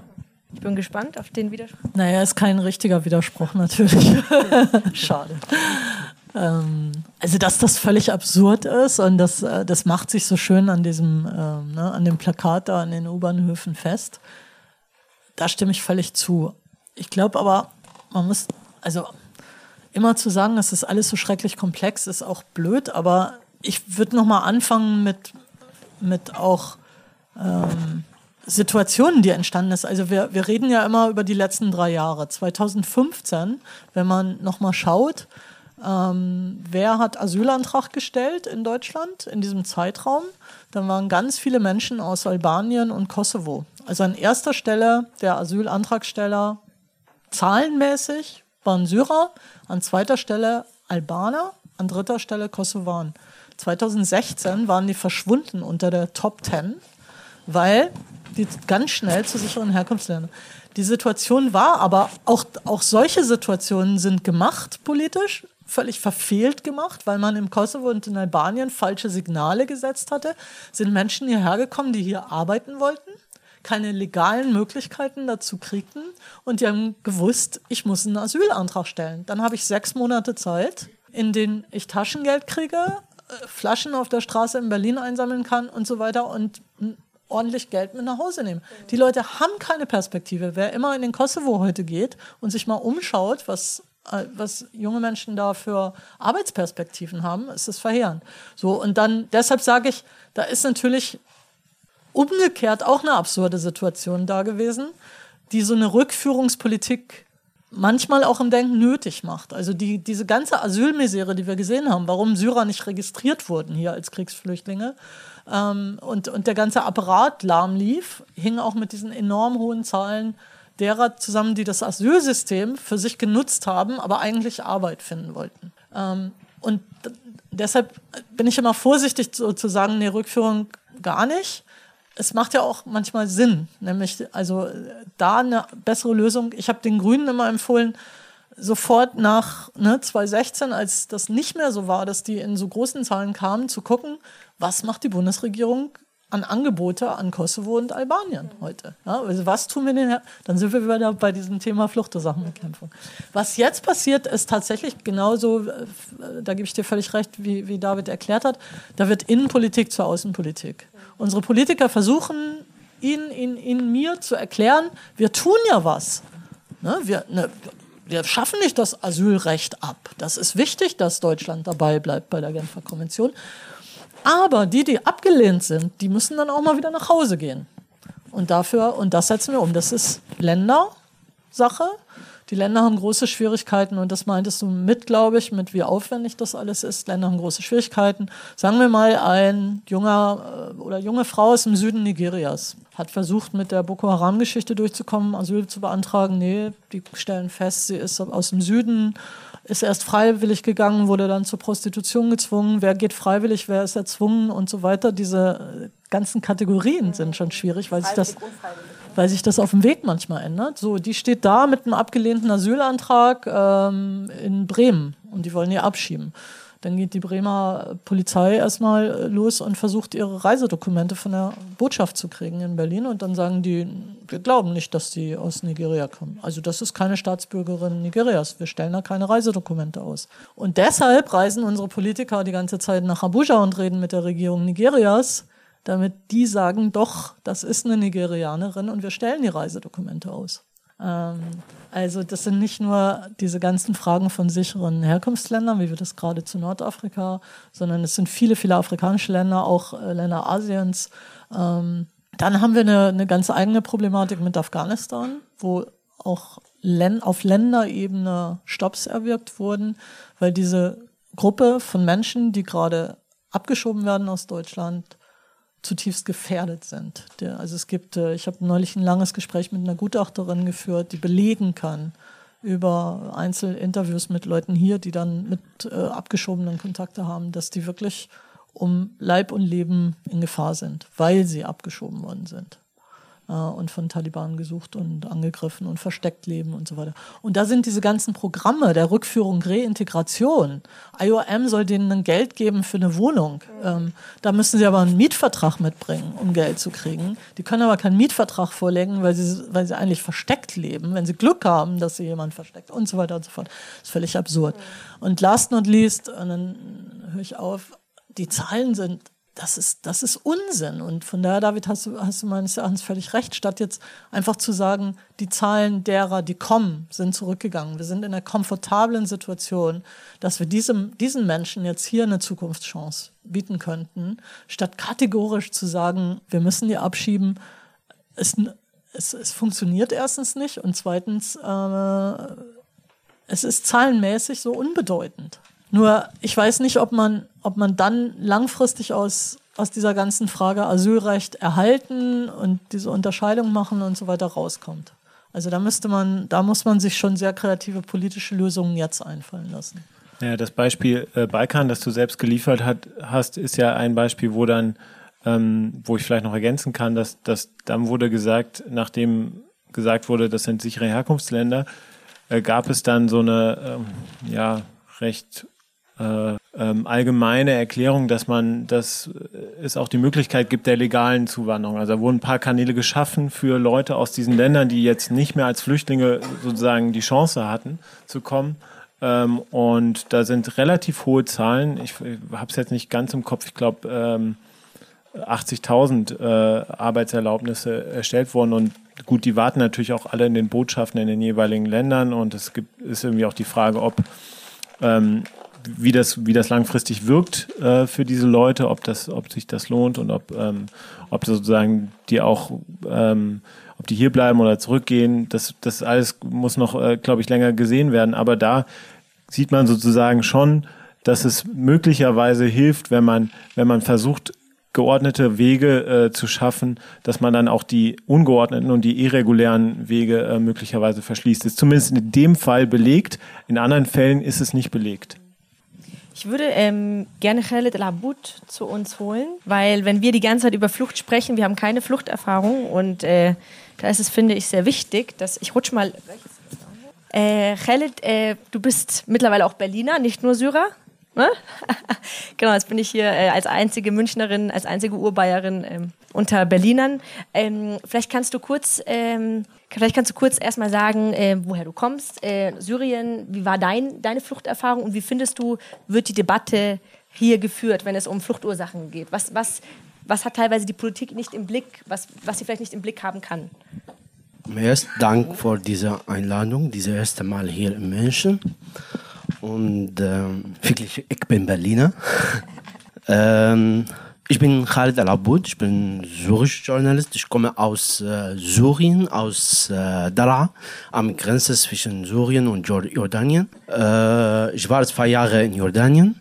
Ich habe dort äh, als äh, Radioman gearbeitet und dann ich bin ich habe Glück, dass ich äh, ein Visum nach Deutschland bekomme. Von Jordanien aus? Von Jorda ja, von Jordanien bei Reporter ohne Grenze. Wirklich die die zweite Frage. Wenn, wenn wir in Deutschland über Fluchtursachen sprechen, was, was wird teilweise außer Acht gelassen? Was, um, über was wird nicht gesprochen? Welche Sichtweise kommt nicht vor? Äh, sie sprechen äh, in Deutschland, sie sprechen über Flüchtlinge, aber nicht mit Flüchtlingen. Äh, ich glaube, äh, zum Beispiel diese Plakate in Berlin. Hast du es gesehen? Nein, ich habe nicht gesehen, aber auch äh, auf Internet. Vielleicht, vielleicht jetzt. Nein, nein. Stimmt, oh mein Gott. Ich nein, also vielleicht. Äh, also ich habe die Webseite gecheckt, nur hier. Diese Plakate, sie mussten äh, Vermieter bezahlen. Okay, aber meine, mein Haus ist gestört. Wie du bezahlt für mich? Und die ganze 80 Prozent von meinem Dorf ist gestört. Wo kann ich wohnen? Okay, bezahlt für mich eine Sittel und in Wuster bleiben? Okay. Ich meine, Findest sie. Das respektlos? Das ist respektlos. Wirklich. Äh, und ich habe, ich habe gefunden in dieser in diese Flagge, in Plakate, es gibt keine Suche. Keine syrische Flagge? Ja, keine okay. syrische Flagge. Nur, glaube ich, äh, russisch oder so. Und warum dann die Webseite auf Arabisch? Das ist dann auch ein bisschen, aber okay. Ich weiß nicht, vielleicht von, von Nordkorea, äh, Nordafrika, ähm, Marokko und Tunesien und Algerien. Weil, äh, naja, es gibt ja noch keine ähm, Abschiebung oder auch keine geförderte freiwillige Rückkehr nach Syrien. Ja, ja, ja, klar, klar, noch klar, nie, noch nie, aber Liste of, Liste of, Liste of Woche, ich mhm. glaube, Herr Sihova hat äh, über das äh, geredet und sagt, vielleicht es gibt Möglichkeit, dass wir äh, diskutieren über Abschiebung nach Syrien. Ähm, vielleicht können wir kurz über jetzt arabischsprachige Länder, Syrien, Irak äh, reden. Ähm, was hätte denn die Bundesregierung, also jetzt wenn man sagt Fluchtursachen be bekämpfen, äh, wir haben ja auch darüber gesprochen, wie seltsam sich allein diese Formulierung anhört. Äh, was hätte denn man besser machen können im Umgang zum Beispiel jetzt im, mit, mit, dem, mit, der, mit dem syrischen Bürgerkrieg? Zum Beispiel, was hätte man, was hätte man besser machen können? Wahrscheinlich nichts, oder? Gut, also das, äh, das ist ja, jetzt irgendwie mittlerweile angekommen bei, bei auch in vielen Talkshows, dass man hätte damals irgendwie 2013, 14 nicht die, äh, die Mittel für das äh, Welternährungsprogramm ähm, äh, streichen müssen. Die Leute, die das sagen, sagen aber nicht im gleichen Satz, dass UNHCR, also die UN-Flüchtlingseinrichtung, dass die äh, gerade ungefähr 50 Prozent ihres Budgets nur dieses Jahr haben. Das heißt, ähm, zu sagen, ja, in der Vergangenheit ist, war das dafür mitverantwortlich, ohne zu sagen, übrigens ist es noch schlimmer geworden, ist, ähm, ist ja, bisschen kurzsichtig. Ähm, auf den syrischen äh, Krieg und, und ähm, das, was in den Anrainerstaaten äh, seitdem passiert ist, zu schauen, ähm, ist sehr, ähm, bin ich jetzt auch, kenne ich mich nicht genug aus. Ich war in Jordanien und, und äh, Libanon auch mal in, in den Camps und 2013 und habe damals meine, meine eigenen Eindrücke mitgenommen, aber da glaube ich, kannst du wahrscheinlich besser was zu sagen als, als ich, weil also mein Eindruck war, dass Jordanien ähm, da ganz, also dass der Unterschied zwischen den Ländern sehr groß war ähm, und dass Jordanien ähm, starke Unterstützung von der internationalen Gemeinschaft bekommen hat, die auch ähm, relativ gut funktioniert hat. Ähm, wenn man jetzt die Organisation nur anschaut, ja, du kannst es wie gesagt gerne äh, mich da auch korrigieren, weil ähm, das, das äh, ist natürlich ähm, war mein Blick von außen. Ich bin durch das größte Flüchtlingscamp dort geschleust worden, wo alle internationalen Delegationen waren. Man muss aber sa sagen, dass da die wenigsten äh, Syrer leben. Die leben ja in den Städten und müssen irgendwie äh, versuchen, irgendwie diese überteuerten Mieten zu bezahlen und äh, im, äh, sind in informellen Beschäftigungen ähm, gefangen. Das, was Entwicklungszusammenarbeit in dem Kontext machen kann, das wurde ausprobiert in, in, in äh, Jordanien. Da gab es zum Beispiel die Idee, okay, wir schaffen eine Textil, zum Beispiel eine Textilindustrie äh, in der Nähe ähm, von Satari, von diesem riesengroßen Flüchtlingslager mit bis zu 100.000 äh, Leuten, die dort leben.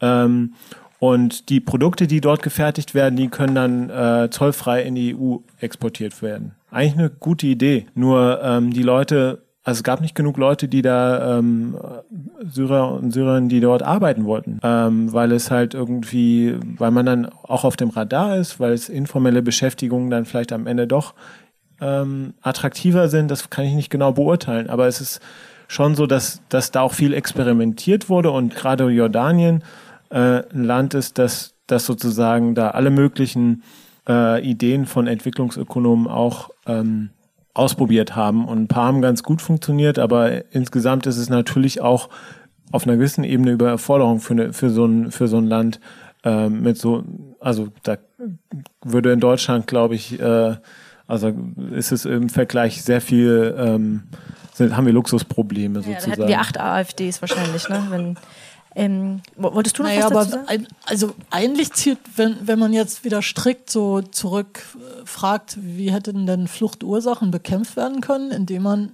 eingreift. Und zwar am Anfang des Bürgerkriegs. Also militärisch. Naja, ich bin jetzt nicht jemand, die hier das Wort schwingt für militärischen Einsatz. Das ist, das ist, eine ganz, also das ist eine abendfüllende Diskussion für sich. Ich glaube, das ähm, brauchen wir brauchen wir vielleicht nicht auszuweiten, aber es gab diese Vorschläge der Flugverbotszonen und so weiter. Und natürlich war es, war, ist Deutschland und die EU in diesem ganzen Konflikt ein relativ schwacher Player gewesen. Man hätte vielleicht äh, am Anfang auf Staaten wie Ägypten, die versucht haben äh, ne, äh, zu intervenieren und also diplomatisch zu intervenieren, äh, den Diktator rausholen.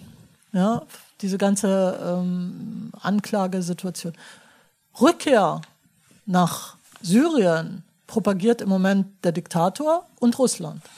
Und die fordern Staaten geradezu dazu auf, und das wird auch bei Herrn Seehofer angekommen sein, wie, wie Abud sagt, und demnächst bei Herrn Söder äh, und, und anderen, äh, zu sagen, ja, muss man mal drüber nachdenken. Seehofer hat letzte Woche gesagt, dass ähm, kriminell geworden ist, abgeschoben werden soll. Ja, das, das, das ist nochmal eine eigene Debatte, genau. Das ist nochmal eine eigene Debatte, weil es äh, aufgrund immer wieder von Einzelvorfällen oder so diese, diese ähm, Frage aufkommt. Aber ich will nochmal noch mal ganz deutlich sagen, Syrien heute, das ist für mich ein absolutes No-Go-Area. Leute in, in, solche Programme mit solchen Hochglanz, äh, deine Heimat und so weiter, ja. Aber es gibt ja gleichzeitig, was man hört, schon auch Leute, die rückkehren es gibt Leute, wollen, die zurückgehen, die dann sozusagen keine Förderung bekommen. Äh, aber in welches, also von welchem Land ja, sprechen wir? Das ist, das ist immer noch derselbe Diktator, der sein eigenes Volk bombardiert hat, der Chemiewaffen gegen sein eigenes Volk eingesetzt. Mit welchem Vertrauen zu welchem Vertrauen zwingen wir denn Individuen, ihre Zukunft da wieder aufzubauen? Mal geschweige von all dem, was zerstört ist. 100.000 politische Gefangene. Jetzt bekommen Familien, ich kann mich jetzt sehr eifern, weil, weil mir das zu nahe geht emotional. Jetzt bekommen Familien Todesscheine ausgestellt. Ja, wo, wo drauf steht Herzversagen der politischen Gefangenen. 100.000 sitzen dort noch im Gefängnis, die sämtlich politisch. Und das sind die Jugendlichen, den Dada an die Wand geschrieben haben, Graffitis. Ähm, also wovon reden wir? Deshalb, äh, ich würde einfach nochmal das Wort sprechen, Syrien wenn die deutsche Regierung anfängt, ernsthafter darüber nachzudenken, werden wir auf die Straße gehen müssen, weil ich glaube, das wird extrem wichtig für die Menschen, die hier bleiben wollen und, und sich erstmal in, in Sicherheit wählen. Warum sind so viele hergekommen? Da, da wird es ja richtig erklärt, finde ich, weil ich habe ganz viele äh, Flüchtlinge, weil ich Arabisch spreche, immer wieder in Berlin gefragt, so nach ihren Beweggründen. Und ganz, ganz wichtiges Argument war Schulbildung für ihre Kinder. Die haben schon mit ihren Kindern und die hatten dann zwei, drei mit auf diesen gefährlichen Wegen und so weiter schon rübergeholt aus der Türkei oder was. Die hatten schon zwei, drei Jahre in Syrien gesessen, ohne, ähm, ohne Schule. Und die haben dann in Jordanien wieder Jahre verbracht ohne Schule. Das sind dann sechs, sieben Jahre für ein Kind von, von 12, 14 Jahren. Ähm, irgendwann haben die gesagt, das geht nicht mehr, weil Schulbildung ist für Syrer was extrem Wichtiges gewesen, neben na mangelnder Nahrungsmittelversorgung und so. Ich will aber mal, doch mal eine ganz andere Perspektive in die Frage der Rückführung reinbringen und absolut nicht über Syrien sprechen dabei. Die Bosnier, als sie, also der ganze, der ganze, ähm, der ganze Bosnienkrieg, der so viele Menschen zu uns gebracht hat, hier auch nach Deutschland damals. Und viele der Älteren erinnern sich ganz gut, so wie ich, ähm, wie viele Menschen hier gut untergebracht waren, vorbereitet von der Politik aufgebracht waren. Die haben einen Schutzstatus bekommen und sind in Rückführungsprogramme hinterher zurückgegangen. Also ein Freund von mir hat äh, sehr intensiv in einem Verein in Berlin mitgearbeitet für solche Rückführungsprogramme, Reintegrationsprogramme und so. Das ist nicht an und für sich falsch. Dass es irgendwann nach einem Friedensschluss mal wieder die Möglichkeit gibt und dann möglichst gefördert, zurückzukehren in die Heimat. Das wollen viele und so weiter. Also von Fall zu Fall schauen, was, was funktioniert und was nicht. Ich glaube, das wird, also auf jeden Fall wird es mein nächstes Projekt sein, äh, noch so eine schöne Publikation wie die Orangen zu machen zur Absurdität der jetzigen Rückführungsprogramme. Äh, weil das, was im Senegal, in, in Tunesien und so weiter gemacht wird, ist absurd. Zu Syrien und zu Afghanistan ist es geradezu menschenrechtssträflich, würde ich sagen. Ja, du wolltest was sagen. Ja. Äh, ich bin dabei, dass äh, wenn, wenn Deutschland äh, schickt die Sucher nach Syrien, das macht schon Bild von Diktatur. Und das, das macht Assad äh, als Human Präsident und er will sein Volk zurück. Und, aber wir vergessen 400.000 Leute, sie sind getötet. Wir vergessen 200 200.000 Leute, sie sind jetzt im Gefängnis. Wir vergessen 80.000 Leute vor zwei, drei Monaten. Ihre Familie, sie bekommen Papier von Regierung, zeigt, sie sind getot, äh, sie sind gestorben wegen Herzattack. 80.000 Leute wegen Herzattack, Herzattack in, äh, in, äh, in Gefängnis. Ich ich glaube, das ist, und äh, ich finde auch Europa oder Deutschland, sie haben, sie haben nicht gemacht vor Syrien. Okay, okay wenn, wenn, ich glaube 2013, wenn ISIS kommt raus, dann alle mussten gegen ISIS kämpfen. Okay, jetzt, sie kämpfen gegen ISIS. Seit drei Wochen, sie kämpfen gegen ISIS in der Zone. 650 Leute sie sind normale Leute, sie sind keine SS, sie sind keine Armee, sie sind, sie sind ähm, Zivilisten und sie sind getötet bei Flugzeug von Amerika, bei Waffen von Frankreich, bei Über Überwachung von Deutschland. Zum Beispiel in Ein Isa, eine Schule, 400 Flüchtlinge in dieser Schule, sie sind getötet. Wer hat äh, die Signal geschickt vor Flugzeug, Amerika-Flugzeug und Bilder gemacht. Deutsche. Deutsche, Flug, äh, deutsche Armee. Das, das bedeutet, ich, äh, ich meine, sie haben nicht, sie haben äh, wirklich nicht gemacht. Vor Ort meinst du? Ja, sie haben nicht gemacht. Ich brauche keine militärische äh, Lösung. Mhm, weil das wäre die nächste Frage gewesen, weil ja, Irak, ich brauche äh, das militärische Lösung nicht. Aber was dann? Aber ich, ich brauche zum Beispiel, okay, zum Beispiel Druck, die zum Beispiel diplomatisch. Druck diplomatisch, okay, äh, diese Chemikalwaffen. Mhm. Von, von Deutschland nach Emirat, nach Arab Emirat und dann nach Iran und dann nach Syrien. Aber die Produkte, ich glaube, Bildzeitung hat das veröffentlicht, die Produkte made in Germany. Mhm okay, das, äh, das ist, aber ich, ich meine, äh, diese Geld für Waffen kann auch diese Geld für Schule, diese, diese Geld für Krankenhäuser, diese Geld für, für Wiederbauen, mhm. diese Geld äh, für diese, diese Leute zum Beispiel in Satari Camp. Jetzt keine Schule mehr in Satari Camp. Glaube ich, eine Schule für 60.000 Leute. Und äh, in Satari Camp, ich habe in Satari Camp zwei Wochen ge ge gelebt. gelebt. War Sturm in 1. 2013. Vor, äh, das war wirklich, ich habe, ich habe die Kinder von Kalterwasser geholt. Und es gibt Film, ich habe ein äh, Videos gemacht und es gibt eine Store, hat diese Video äh, genommen und ein, er hat einen Film gemacht. Ich habe diese Kinder von Kalterwasser und diese national, nationale Organisation, sie bleiben am Tour. 16.000, sie gehen nicht rein. Und äh, in äh, dieser National, sie brauchen, sie, brau sie, sie wollen, ich habe äh, auch eine Erfahrung mit einem Schauspieler, heißt Nawar Bulbul. Er hat äh, ein Projekt, das heißt Shakespeare in Satari gemacht. Viele, zum Beispiel nationale Organisationen, kämpfen gegen ihn. Sie brauchen keine Theater, kein Cinema, keine Musik, keine alles. Sie brauchen, sie denken, diese Sucherleute, sie brauchen nur Essen, nur Dach, nur, nein. Es gibt Leute seit sechs Jahren, sie, haben, sie sind nicht in Schule. Diese Leute, du, diese Leute, wenn, okay, sie sind nicht in Schule, aber zum Beispiel in Satarikam, Jordanien, erlaubt für Saudi-Arabien und für diese Gol, äh, Gol, äh, Gol, Golfstaaten? Golfstaaten, sorry, kommt äh, Imam oder Sheikh nach Satarikam und er bezahlt Geld für die Kinder, damit sie kommen und Koran lernen. Okay, ich bin dabei, aber was sie unter, unter, unterrichtet in diese Selten oder in diese Orte nicht.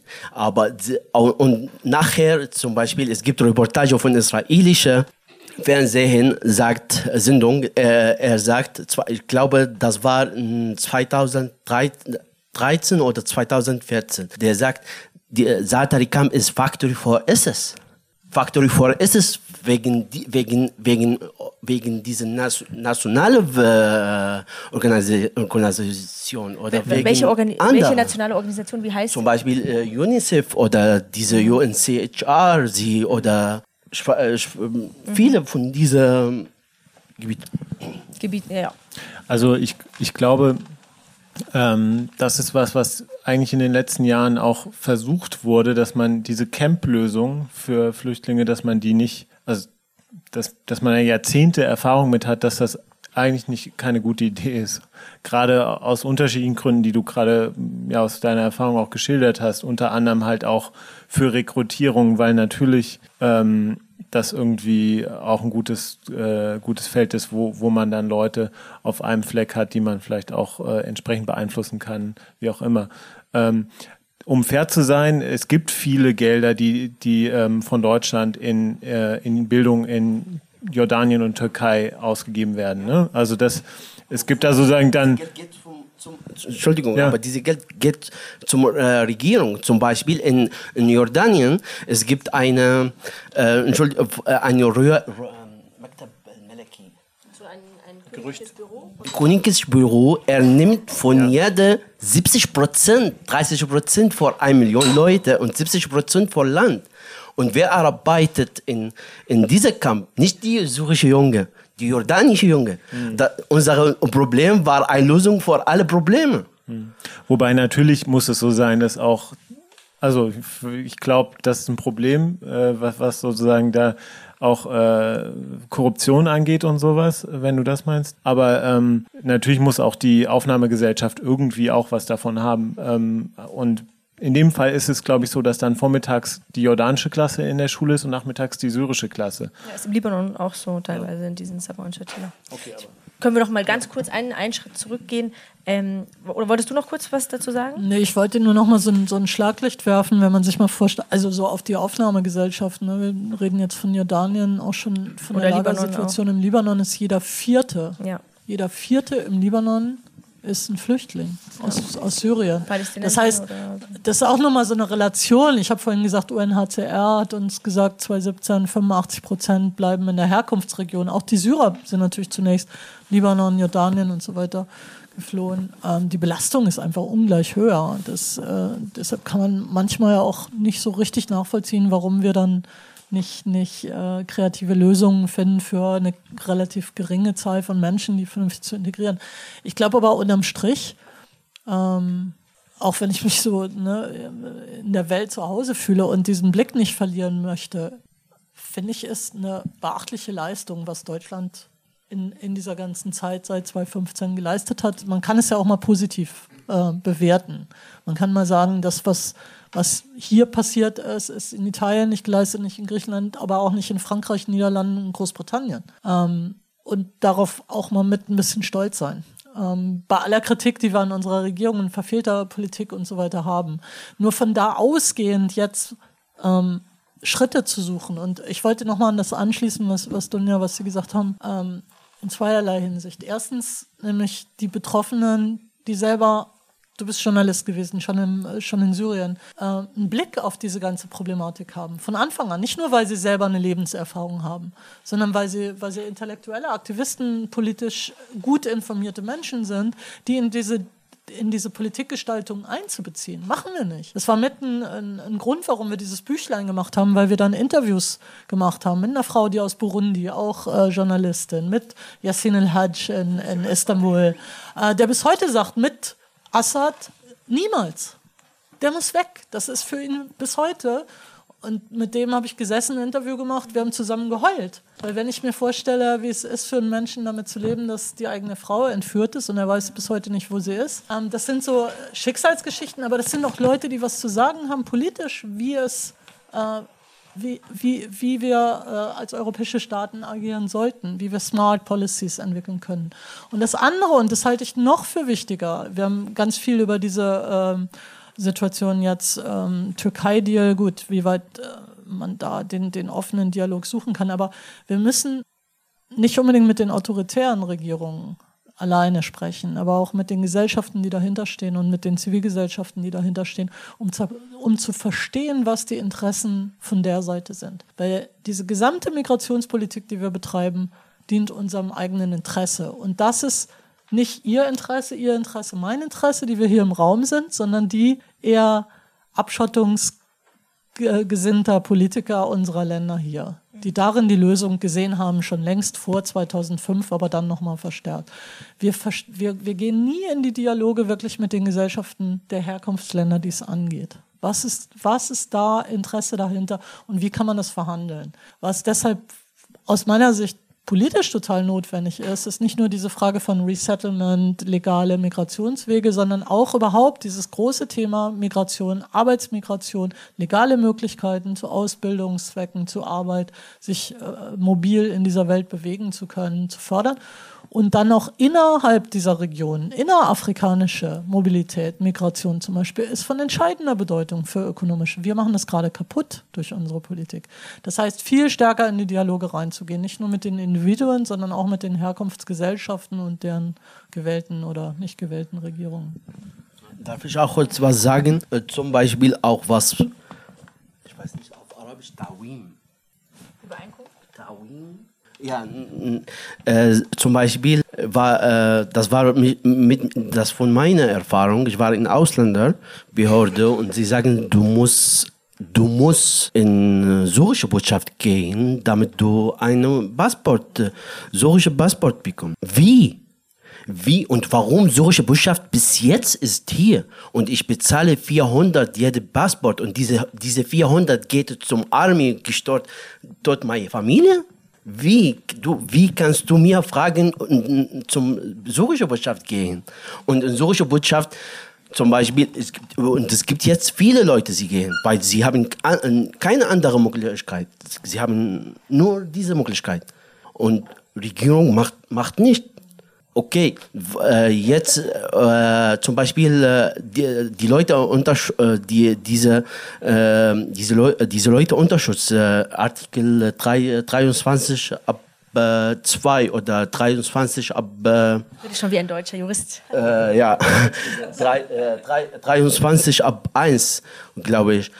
Sie, okay, aber die anderen, sie haben bei Beitrag ge geschrieben, wir sind hier weil wegen diktatorischer Regime. Und dann, du schickst diese Leute zum Botschaft zu Papier bekommen? Wie? Darf ich, weil ich möchte bald, ich, ja. genau, ich möchte ja. bald das Publikum mit einbeziehen. Ich habe noch eine letzte Frage. Sollten wir in Zukunft das Wort Migration vergessen und über Mobilität sprechen? Weil, also ich habe, äh, glaube ich, ich weiß nicht, in, welcher, ähm, in welchem Bericht es war, aber das zum Beispiel zu Zeiten der Kolonialgeschichte, da, da war es nicht, da war, wurde nicht von Migration gesprochen, sondern da wurde dann teilweise von, von anderen, also von anderen Worten gesprochen. Aber dieses Wort Migration ist immer problembehaftet weil wir eben vorhin auch von der Sprache, über die Sprache gesprochen haben. Sollten wir Migration vergessen und über Mobilität sprechen? Also ich ich weiß nicht, ob, ob ähm, man sozusagen an dem Punkt in der, in der Debatte, auch in Deutschland und Europa, in, an dem wir stehen, wirklich mit so einer Maßnahme irgendwas bewegen könnte. Also ich, ich sehe diese ganze Debatte über den Migrationspakt so ein bisschen staunend zu, auch weil, ähm, weil man halt sieht, dass die ganzen Versuche der EU, eine gemeinsame Politik, die auch positiv gegenüber Migration ähm, sich irgendwie bezieht, gerade äh, so ein bisschen ja, am, am Zerbrechen ist. Also wenn, wenn sechs Mitgliedstaaten sagen, sie unterzeichnen den Migrationspakt nicht, der den Vereinten Nationen, äh, in den Vereinten Nationen verhandelt wird, dann heißt es ja letztlich auch, das, was in Europa dazu ähm, ähm, verhandelt wird, dass das ebenso wenig ähm, Bestand haben kann. Das heißt, wir, wir müssen uns, glaube ich, ein bisschen realpolitischer vielleicht mit der Frage beschäftigen, wer, wer, wer ist denn überhaupt noch bereit, Migration oder Mobilität äh, und ja auch äh, ähm, äh, Flüchtlingsschutz zu gewährleisten. Und da sehe ich sozusagen ähm, die Europawahl nächstes Jahr auch, auch als, als wichtigen Meilenstein ein. Ja, wir werden hoffentlich ein paar Kräfte haben, die, die dann halt auch äh, dagegen halten können. Ich weiß nicht, ob das hilft, ein, ein Begriff, der gekapert worden ist, hinter sich zu lassen. Ich glaube, wir müssen den Begriff zurückgewinnen, weil äh, deshalb haben wir so stark also deshalb fangen wir zum Beispiel mit diesem, ich bin keine Anhängerin von Schäuble, aber da hat er mal was Richtiges gesagt, nämlich Migration ist ein Rendezvous mit der Globalisierung. Wir leben in diesen globalisierten Zeiten, nur mal mit sozialen Medien, Bildern von woanders in der Welt und es bringt Menschen auch dazu, daran teilnehmen zu wollen. Und das ist Migration. Und das ist auch ein Recht. Warum nicht?